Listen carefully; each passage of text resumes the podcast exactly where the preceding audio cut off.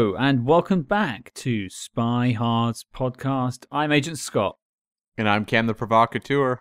We're here continuing our celebration of the festive season by taking a look at 1989's The Package. And Cam, we have a very special guest joining us today. Yes, director Andrew Davis, who um, has helmed such films as Under Siege, The Fugitive, Above the Law, and also 1989's The Package, which we talked about this week with the guys from Spotlight. Had a lot of fun talking about that movie. Yeah, absolutely. Um, I mean, the the guy is responsible for some of your favorite 80s and 90s films. So I think without further ado, let's take it to the man himself, Andrew Davis. Cam, roll that interview.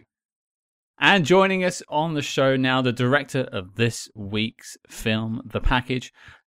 You may know him from such films as The Fugitive, Under Siege, Above the Law, Holes. It is none other than Mr. Andrew Davis. Hello, sir. How are you doing? Glad to be with you. Thank you, Scott.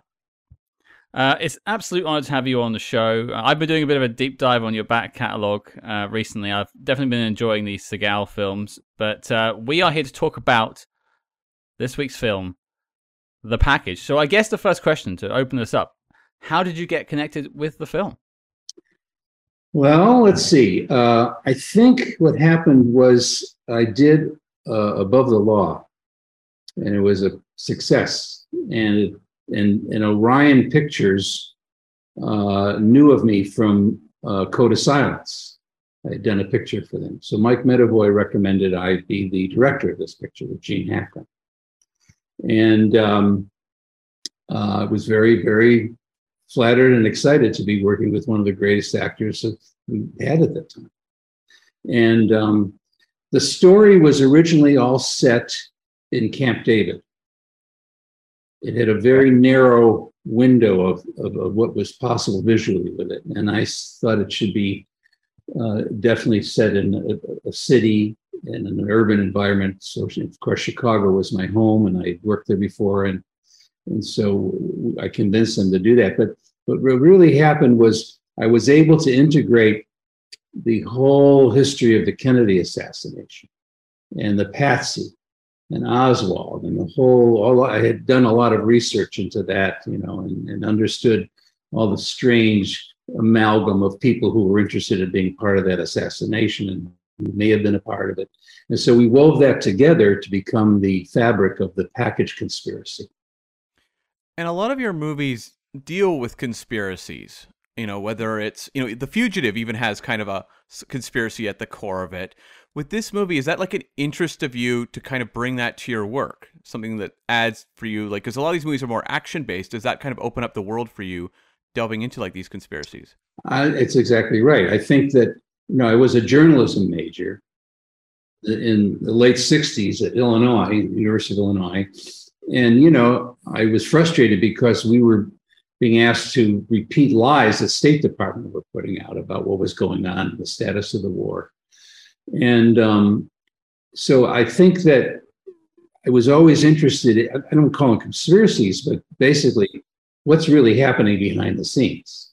Who's really behind these policies and these issues? Uh, and how does that affect reality?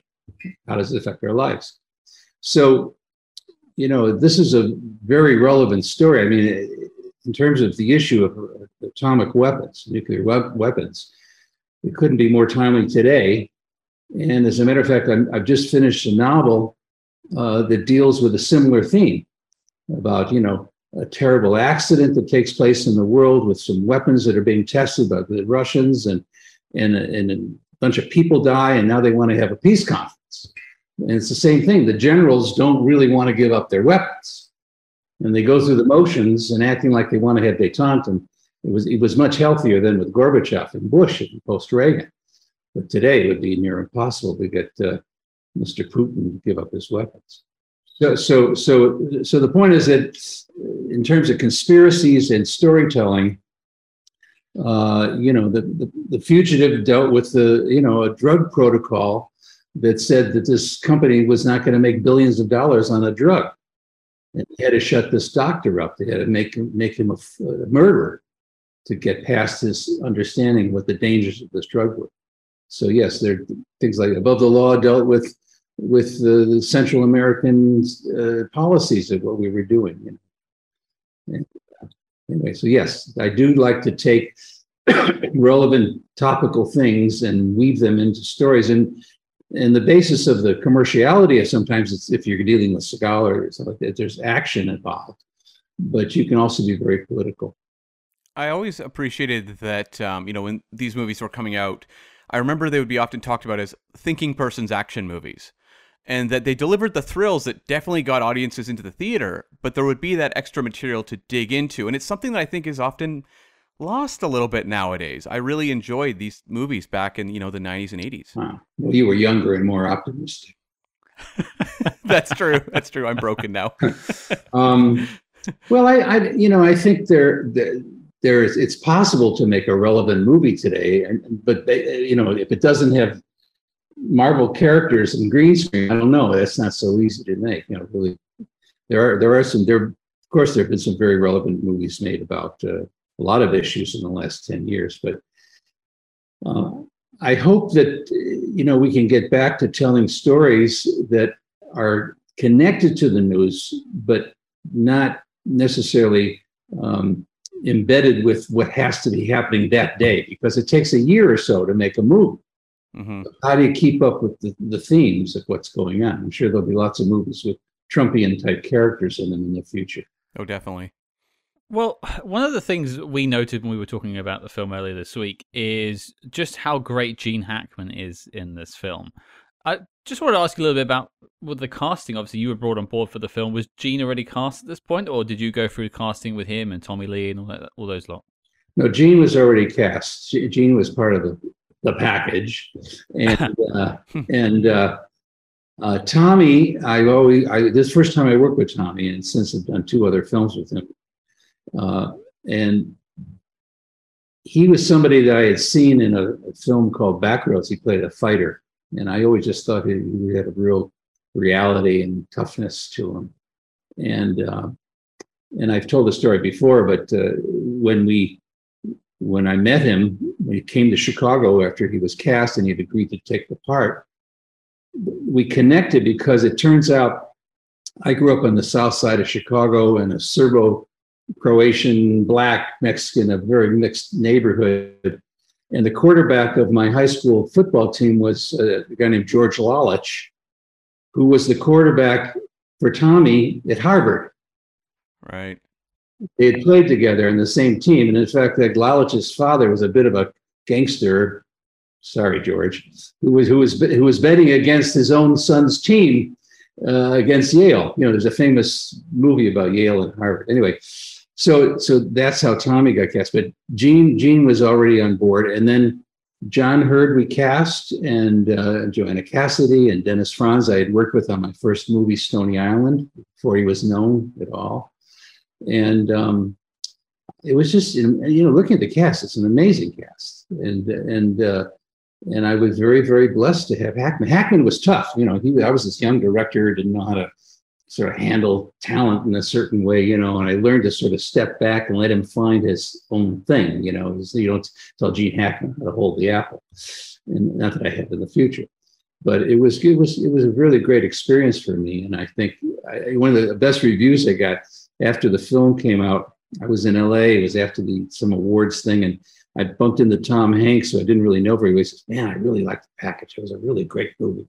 And if you'll notice, Spielberg used that same Glienicke Bridge that, that they come over from Berlin in, in that mm-hmm. film they did. What was the film they made together? Bridge of Spies. Bridge of Spies. It was the same exact setup coming over the bridge. You know, we shot it in Chicago, you know, on the Chicago Avenue. But um, anyway, I felt that I knew that he was aware of that bridge for sure. Well, you know, you bring up Chicago, and obviously you were, you know, born in Chicago, and you've shot several movies there. I'm just curious, you know, what is it about Chicago as like a cinematic place? Because I think, you know, moviegoers have a relationship with, you know, New York or Paris or places like that in movies, but there's been a lot of work done in Chicago. What is it about that city that really pops on screen? Well, architecturally, it's amazing. You know, the city burnt down in, in the late 1800s and was rebuilt.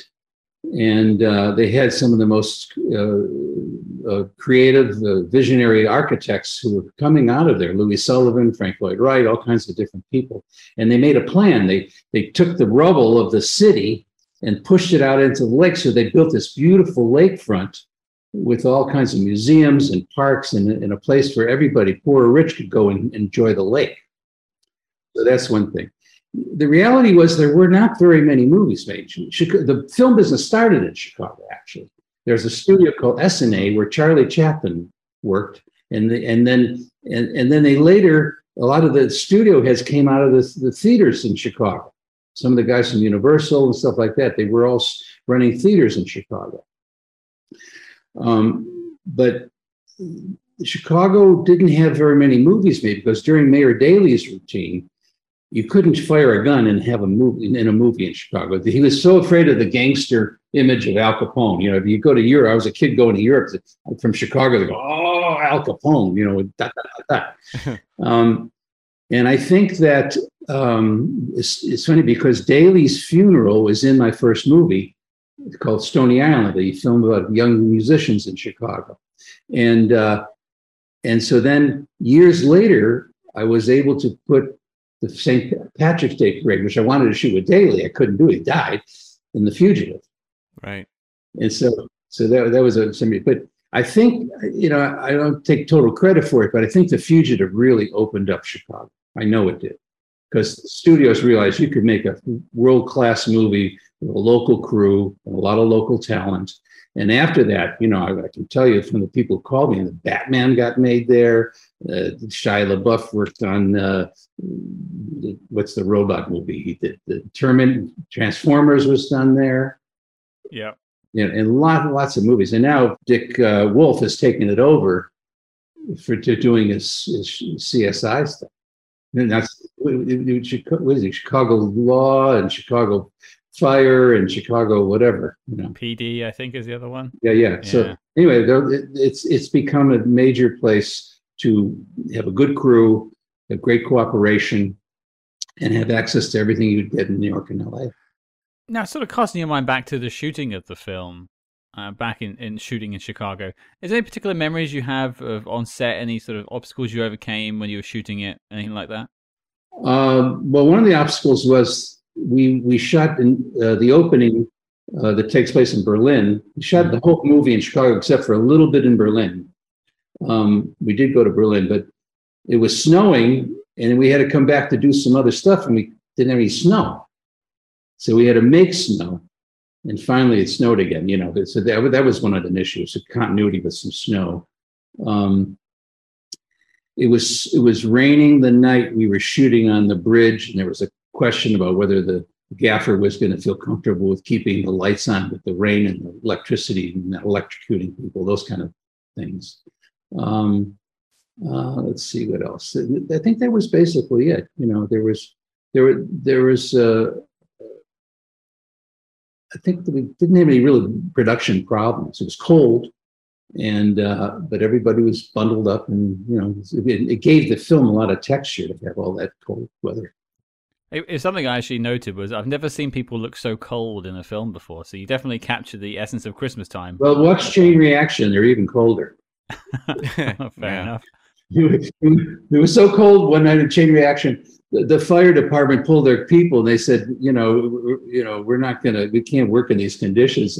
So I said to the crew, "Okay, we can finish and not have to come back, or we can go home and have to come back." And I said, "Who wants to stay?" And nobody raised their hand. Uh, well, I, I also mentioned Christmas there because it's uh, kind of under there's a underlying theme with Christmas in this film. Obviously, it's set at Christmas time. Was that something that came from the script, or was it something that you sort of you added in, suggested, something to, to sort of paint the picture of the world? Well, it had to do with peace. Mm. The Prince of Peace, you know, and, and thematically about getting along and joyous world. And I don't remember exactly the dates we were there, but I'm sure we were there close to Christmas preparing at least. So it was a way of decorating that L station where Tommy Lee shoots from, you know, with all of those hidden things. How, how terrible to have a hat, an assassin hidden behind Santa Claus, you know. One aspect of your films I find very effective when I look at whether it's, you know, The Fugitive or The Package is that a lot of them deal with characters being hunted, and whether it's you know Gene Hackman being hunted, you know, throughout the movie, but also pursuing Tommy Lee Jones. Yeah. And one of the things I think is very effective is that whenever I see, you know, your movies and that deal with this, the person doing the hunting is as smart as the person who's pursuing them. And that it really helps elevate the tension. I would love to know just from you in terms of casting and then directing these movies about creating a dynamic between the two figures and making that really work and building up tension on screen. Well, the bad guy is always the most interesting character. Mm-hmm. It's it's your hero who you have empathy for and you're cheering for, but it's the bad guy you go you're scared about or you're interested. Why is he doing this or what's he going to do next? Right. I think I remember meeting with some kind of a strange producer once. He may have been British actually. Who, instantly strange. Who, who, wasn't? He was, a, he was a financier. Right? He said, you know, the most successful movies are all about chases, chase and escape, chase and escape. You know, and so if you go back and look over a lot of movies, it's sort of that case. Um, uh, I don't know. I, I, I, suppose if you know if you if you've done something right or something wrong, and somebody wants to stop you or prevent you, that's what's going to happen. You're going to be uh, you know in, in danger and on the run. And you frequently, you know, uh, you know, Gene Hackman, Tommy Lee Jones, like these are very accomplished actors, and that continues through much of your work.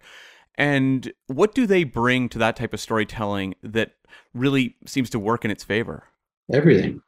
Yeah. You know, I mean, it's interesting because you look back at these things and how did we do this? Who wrote those words? How did it get to be so real? And, you know, because you're so invested in it when you're doing it and mm-hmm. everything sort of makes sense and tied together. You step back and look at it again, you go, there was a lot of work to be done to create that, you know. I mean, Hack, Hackman was, you know, he's just a powerhouse. He was fantastic to have, and Tommy and everybody, Joanna and and Heard. I've heard. I worked with him again on The Guardian. Unfortunately, he died young, but John Heard was really good in that movie. I love that scene where at the end of the movie where Hackman and Heard have this confrontation. It's just, you know, we haven't had war in 50 years because of our nuclear weapons. And, you know, he talks about a nut and you nutcase, and I'd rather be in Washington rather than Russia fighting the Russians. You know, it, it was very powerful. But anyway, Hack, Hackman, actors are, are everything. You know, if you don't have the right actors there, it's it's not going to work. Now, I've worked with some non-actors and had to make them into characters that you cared about and loved them. But like in Under Siege, Tommy Lee's in the movie. Tommy Lee's in the movie more than Seagal. Mm-hmm. You know, yeah. there's more of that. You know, and in in Code of Silence, you've got uh, Dennis Franz, uh, Dennis Farina, who was still a cop at the time in that movie. Right. You know, and and and uh, Henry Silva, who just died, was in that. Movie, you know, so you, you've got you've got all these different kinds of people that have to support them and give them morality if they're not great actors.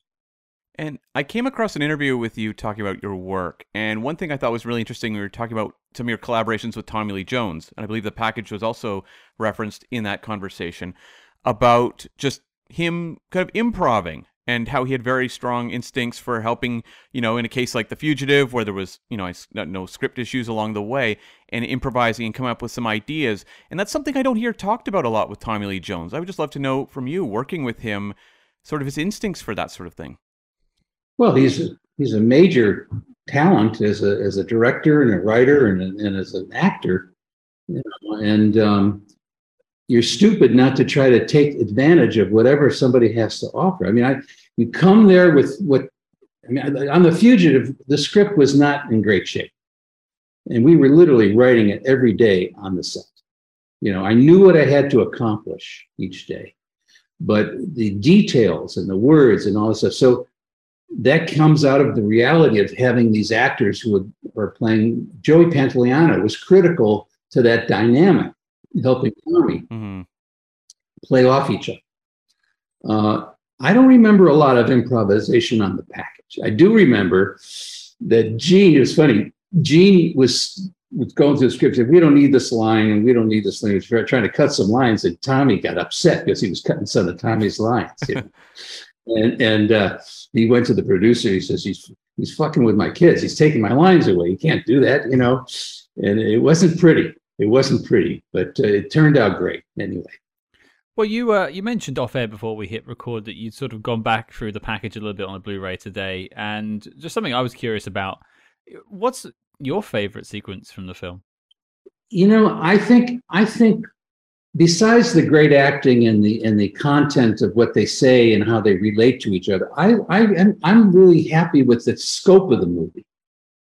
The idea of this peace, the beginning, the, the, the peace conference in Berlin, where they're where they're, where they're planning on the on the on the gathering, and you've got all these people together, the generals and Russians and Americans talking together and conspiring, and then the the, the scale of of the motorcades coming into the city and the buildup of the, of this big event.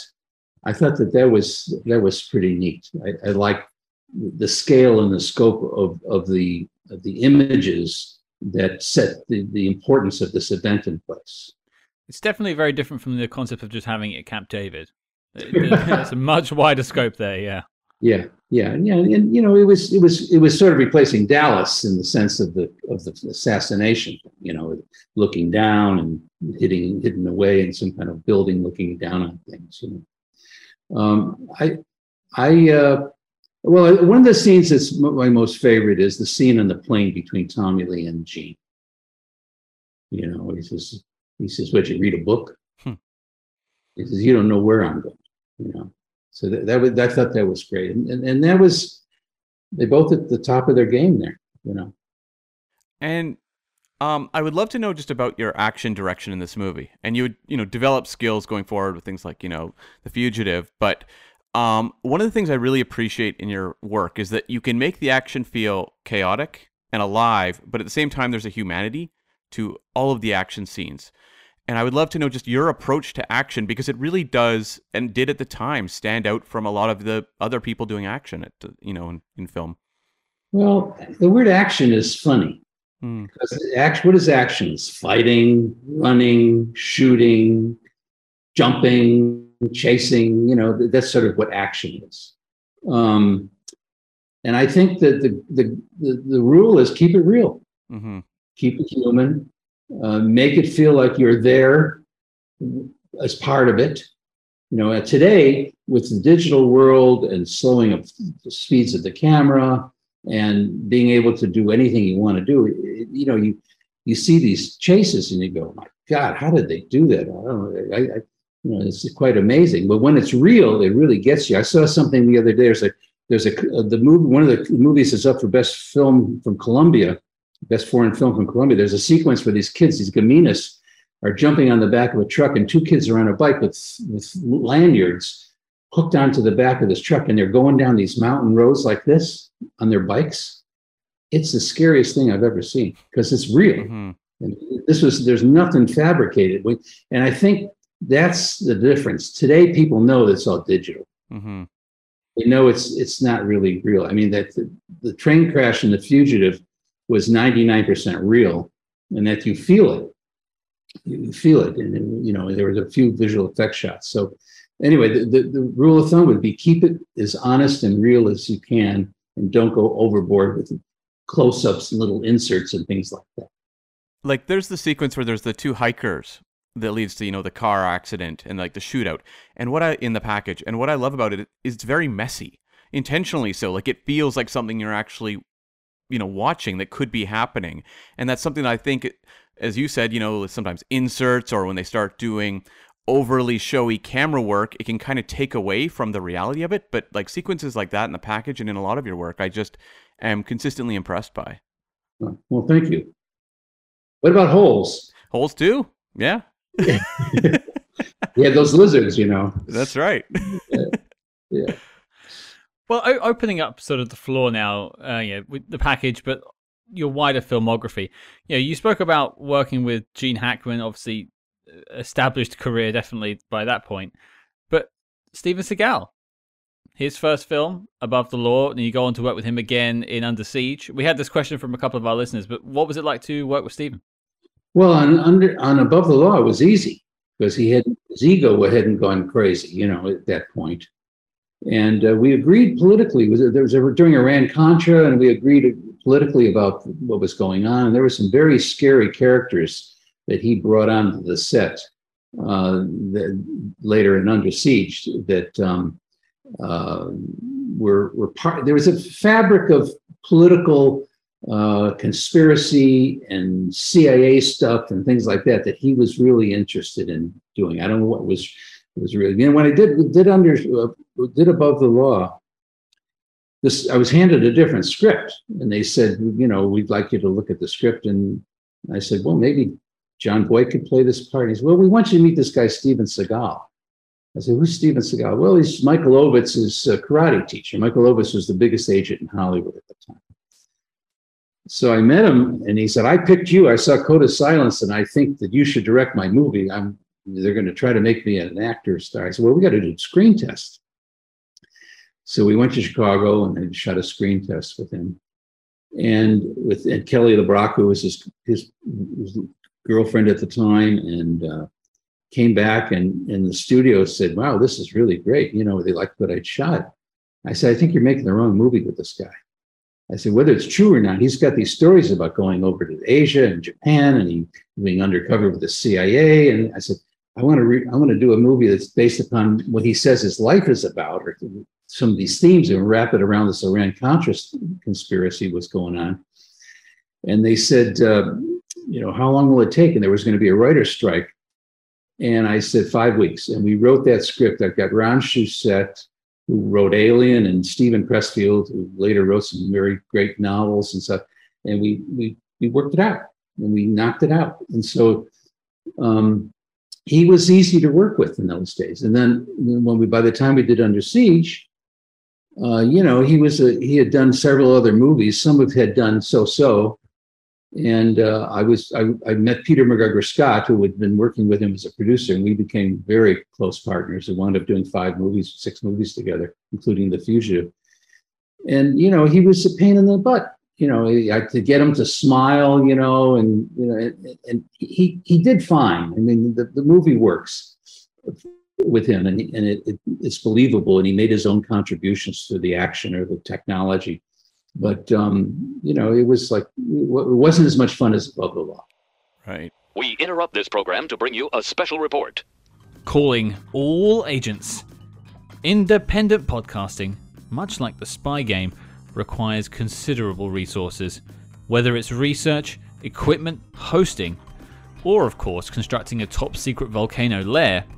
We're putting out the call for your support. That's right. As you may know, we've activated the Spy Hards Patreon, home of our ever growing lineup of Agents in the Field episodes where we decode non spy films from your favorite spy actors and full film commentaries with more intel than a Basil exposition briefing. Cam, what have we got in our crosshairs this month?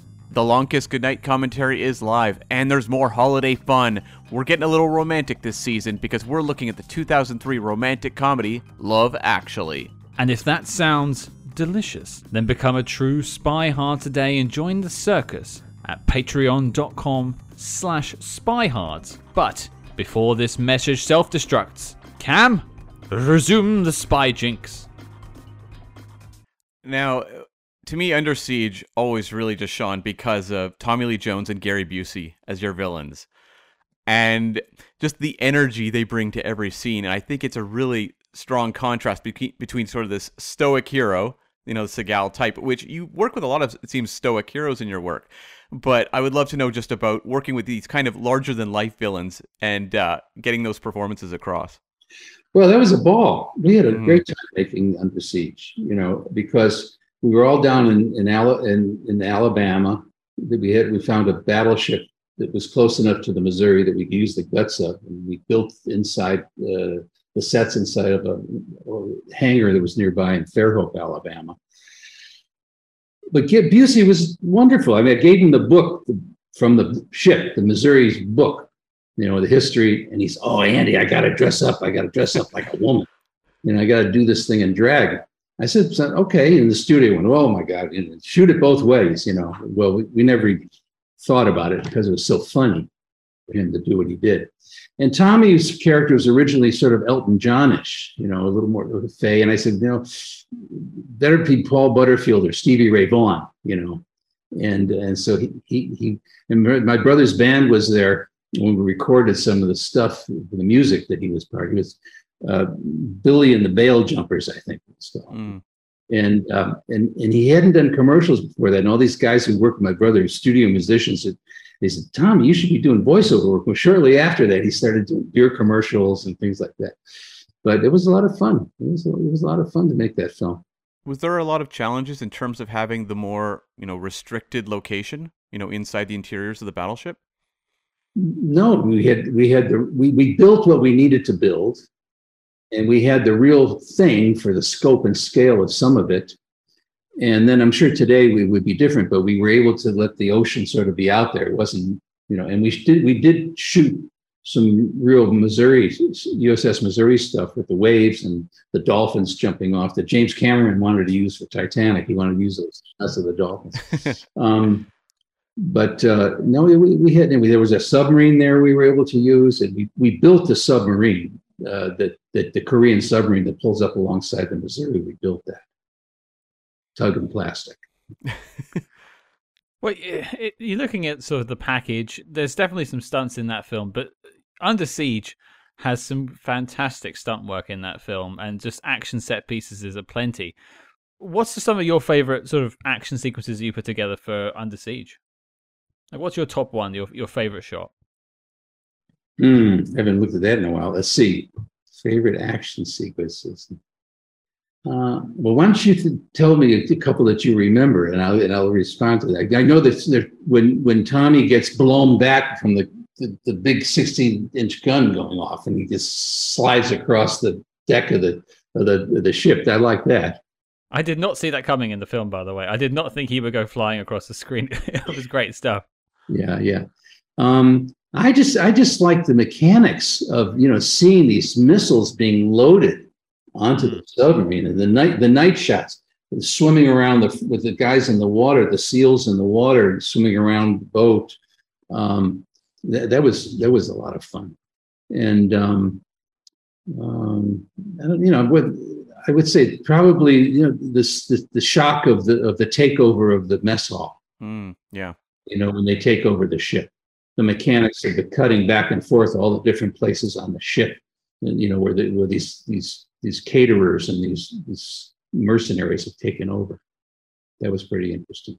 I also like the sequence around the big table, you know, the at the end, you know, where where you have all of these characters talking about what's going on. They, they didn't want me to build that. They said, well, just, you know, have an office. I said, no, no, you've got to have this big room with all of this power, you know. And uh, some of the guys in that sequence were actually real scary characters. The knife fight between um, Tommy Lee Jones and Seagal is also incredible, absolutely incredible. Yeah. Yeah. Well, that that came out of Steven's, you know, background. You know, and, and Tommy was game. He was he was very very. He's, he's, I remember him saying, "This guy's strong." You know, Seagal was strong, and he hurt a lot of people. You know, Seagal wouldn't pull punches enough sometimes. You know, yeah. I, I think I'd be remiss if we didn't dive a little bit into the Fugitive, which is uh, definitely my introduction to you. I think it, easily one of the best films of the 90s, without shadow of a doubt. The one question I had, and it's interesting because I watched it again the other day to refresh my memory on the film. What do you think is the sort of secret sauce that makes that film still stand up now? It's easily one of the best sort of action f- f- films of all time. I don't think people look at it as an action film per se. I mean, it has an action, a lot of action elements and chases and stuff like that. Mm-hmm. But I think, um, you know, you you get very invested in in Harrison's character. Mm-hmm. You know, I remember when we we showed the film to them, to the studio and to Harrison the first time. You know, they and, and, Tommy and Harry, they didn't think this film was going to be much. They did. They had no idea that it was going to be so successful. You know, they didn't know what we were doing because I was the only one who sort of was putting all these little pieces together and improvising, and they didn't quite. You know, they don't have a lot of screen time together. So you know, anyway, uh, Harrison that after he breaks down in the interrogation and he's crying and the camera moves in on his face, he leaned over and gave me a kiss, you know, because he realized before Tommy even got on the screen how invested you were going to be in this character. He had he got the you by the heart, and um, and so that's why I think the film is so successful. You have great empathy for this guy. Plus, Tommy is such a cold, calculating guy who develops this warmth and the empathy and logic for this guy can't be can't be guilty. It doesn't make any sense. So you're cheering for the bad guy to become the decent guy. You know, and and, and besides that, the cutting and the music score are really critical to that movie. James Newton Howard did a great job at that.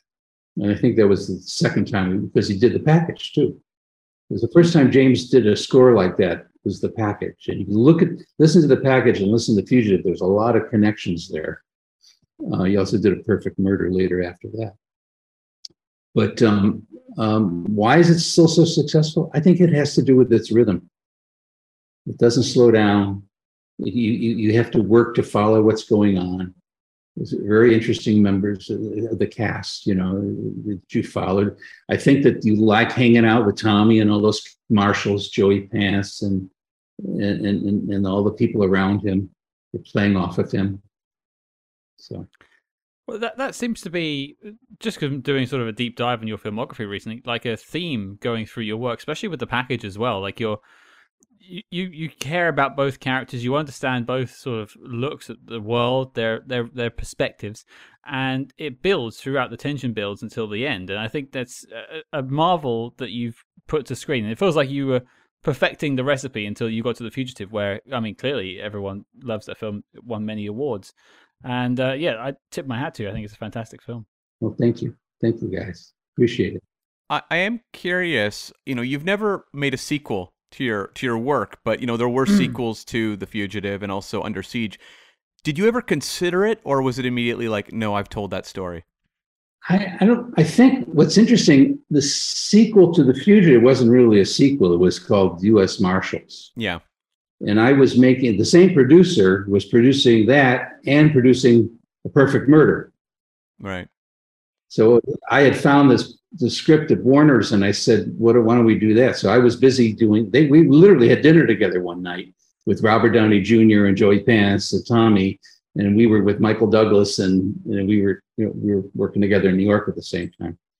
Um, so I I, I haven't uh, really had, and I didn't want to do under any Under Siege sequel with Seagal on a train. That was not of interest to me.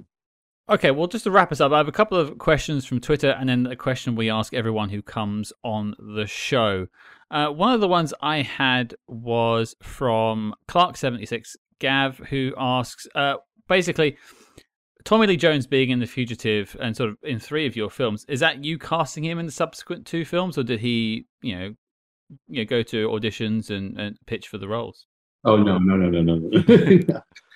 after we did the package together, which he didn't audition for, he just was offered the part. Um, I definitely wanted to use him again and again. I said, we'd love to do another film with him." So you know, so that was that was just you know, you develop a relationship with an actor, and um, and you want to continue that. I mean, certain Scorsese's done that with De Niro and other people, you know, and, and it, there's it's interesting because when I see the package, there's a, there are a group of actors that they're from Chicago that carry through in so many of those films that we did there, you know, and, and becomes an ensemble almost, you know, when I get to Chicago, I can get together with eight or 10 different actors who've all been in the same different movies together with me, which is really nice. Good. Was that the Pam Grier connection as well? Because she's in a couple. Pam and I worked together when I was a young cameraman, and um, uh, it was we were doing black action remakes of MGM pictures, uh, and um, uh, she was fantastic back then. And then years later, I put her in the package and above the law. She's great in both. Yeah, she's really good above the law. No doubt about it. She's fantastic. And the other question I had from Twitter was from uh, Space Odds 1985, and he asks, "Was the shooting of The Fugitive pressured, or were the production stories exaggerated?" Mm. The production stories apparently, it, it, online people were saying it's, it was quite a pressured set, uh, and the production was quite pressured. Was that true? People talk about that online. I mean, was it pressured? We were doing a lot. You know, we were accomplishing a lot. We were shooting in the winter. We didn't have a script that was locked down. We were improvising.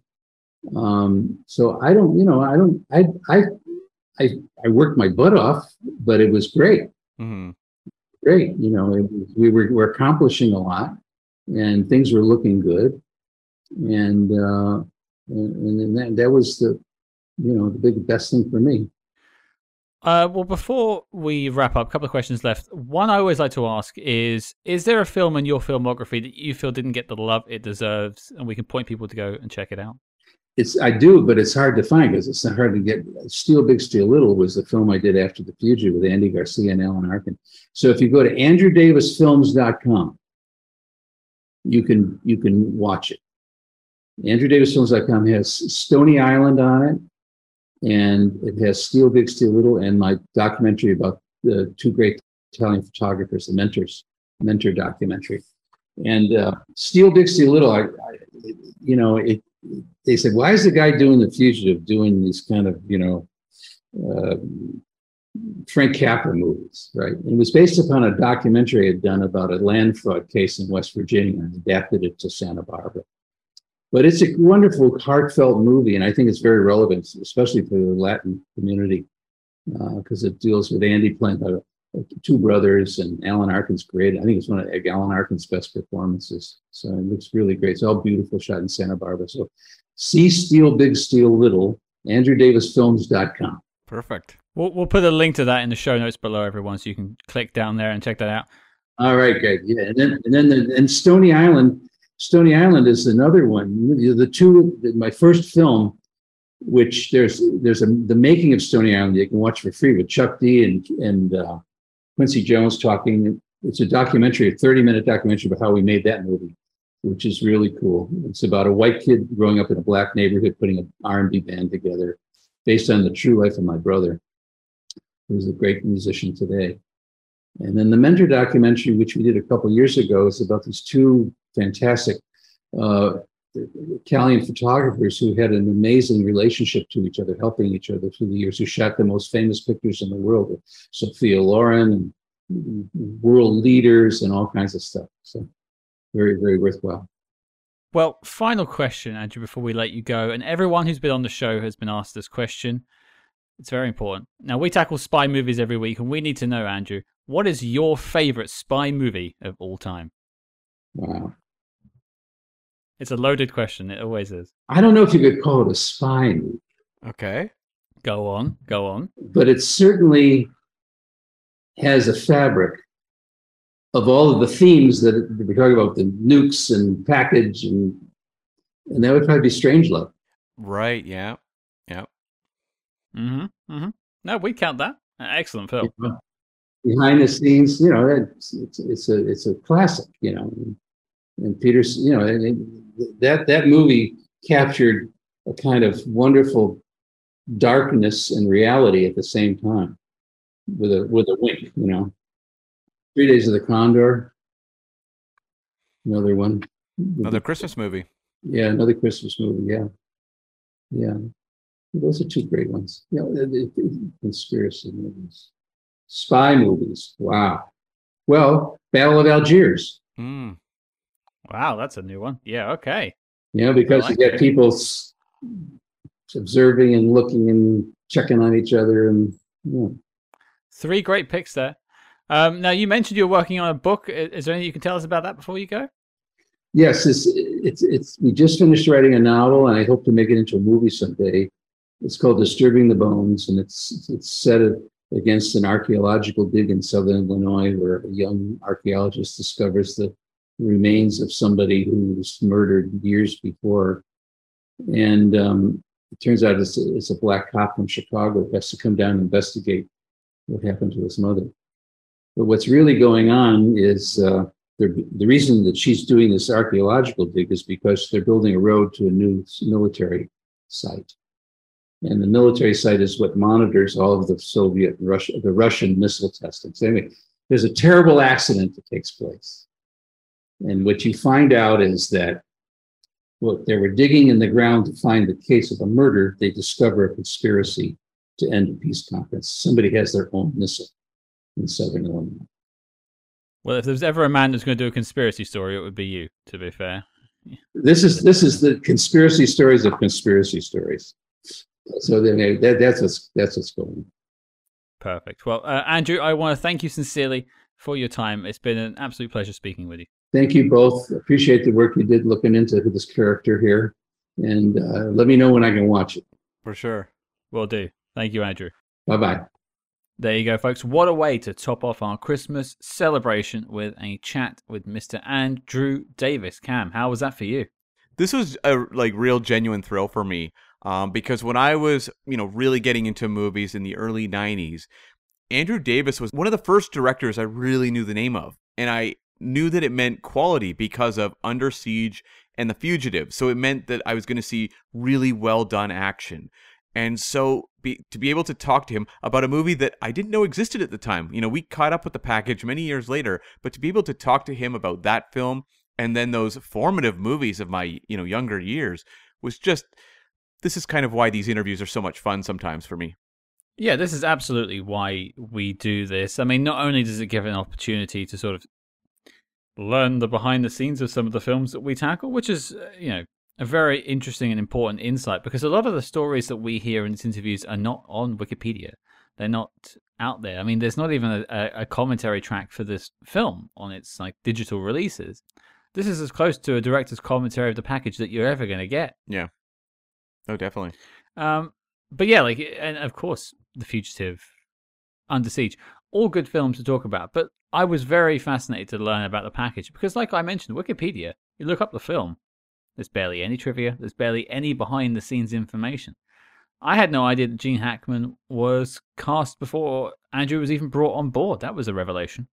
Yeah, that one genuinely surprised me because when you go through, you know, Andrew Davis's work, there's so many stoic, kind of like hard-edged leading men in his movies, whether it's, you know, Seagal, whether it's Tommy Lee Jones, um, you know, Chuck Norris, Kevin Costner. There's a certain type that are typically, you know, the the leads of his movies. And I would have assumed that Gene Hackman would just be part of that, that sort of personality that he's maybe drawn to as a leading man. But it was, yeah, a real surprise for me as well to find out that no, Gene Hackman was already signed and sealed, and that uh, it wasn't a case of Andrew Davis, you know, picking him out um, to star in the movie. But yeah, we we spoke about it in the review. I think the use of Gene Hackman was was fairly genius in this film. I mean, does it make sense that there was a 50 year old sergeant in the army? Maybe not. But the gravitas that Gene Hackman brings to a performance, especially around this sort of period of his career, late 80s, early 90s, is exactly what this film needed. I don't think having a little like 20 year old running around doing or, or like, you know, Bruce Willis, Die Hard, sort of around the same sort of time, I guess mid 30s. I don't think it would have worked as well because you needed to have that sort of seasoned vet going up against the system. He's seen it, he's seen how it's all falling apart, and I think that's what really works with this. Yeah, and it's something we didn't talk about in the review episode, which is that like while yeah, as you say, like maybe he's a little old to be doing some of the uh some of the stuff he does in this movie in terms of a character, at the same time there's like an experience and sort of a wisdom to that character that makes the movie more suspenseful, I think, because that's there. It's someone who's very smart, which is a common theme throughout Davis's work of very smart, uh, you know, protagonists and antagonists. I think, and also like moving on from Gene Hackman, uh, it's also interesting to hear about sort of the beginning of the relationship with Tommy Lee Jones, a, a relationship that would extend into two more films, arguably Davis's two most successful films as well. Yeah, and he, you know, won uh, an Oscar. Tommy Lee Jones won an Oscar for The Fugitive. So, like that, you know, three movie relationship really culminated in a big celebration, I guess, at the end for Tommy Lee. And I think and I we mentioned this too, Andrew, in, in the interview. But one thing that stood out to me, just sort of looking at his career, is it really did feel like it was building momentum and to the point of The Fugitive. Like he was perfecting that recipe. I said about the sort of secret sauce uh, word I use, so I'll just use recipe to stay in sort of food analogies. But you know, like the sort of man on the run up against it, the fugitive, as it were. And it's interesting seeing sort of the beginnings of that in the package and something that would go on to be perfected, in, you know, in a different story in its own way. But there are a lot of similarities between the package and the fugitive.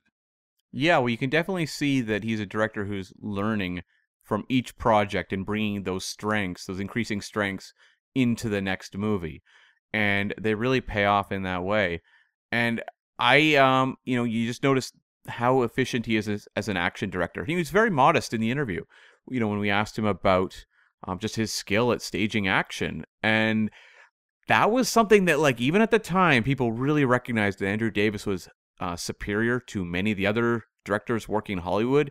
And he's someone who I consider, you know, in the likes of, say, like a John McTiernan, uh, some of these really great action masters of their time. And it's an art that I do think has been somewhat lost. There are fantastic action people out there now, you know, whether it's, you know, the John Wick guys, but like at a studio level, the people making these big studio star driven vehicles, staging action like in The Package or The Fugitive or Under Siege, that's a rarity that you just don't see as much nowadays. And there's a lot of, you know, um, rapid fire editing or shaky cam or whatever you want to call it, various techniques to try to create this sort of chaotic action.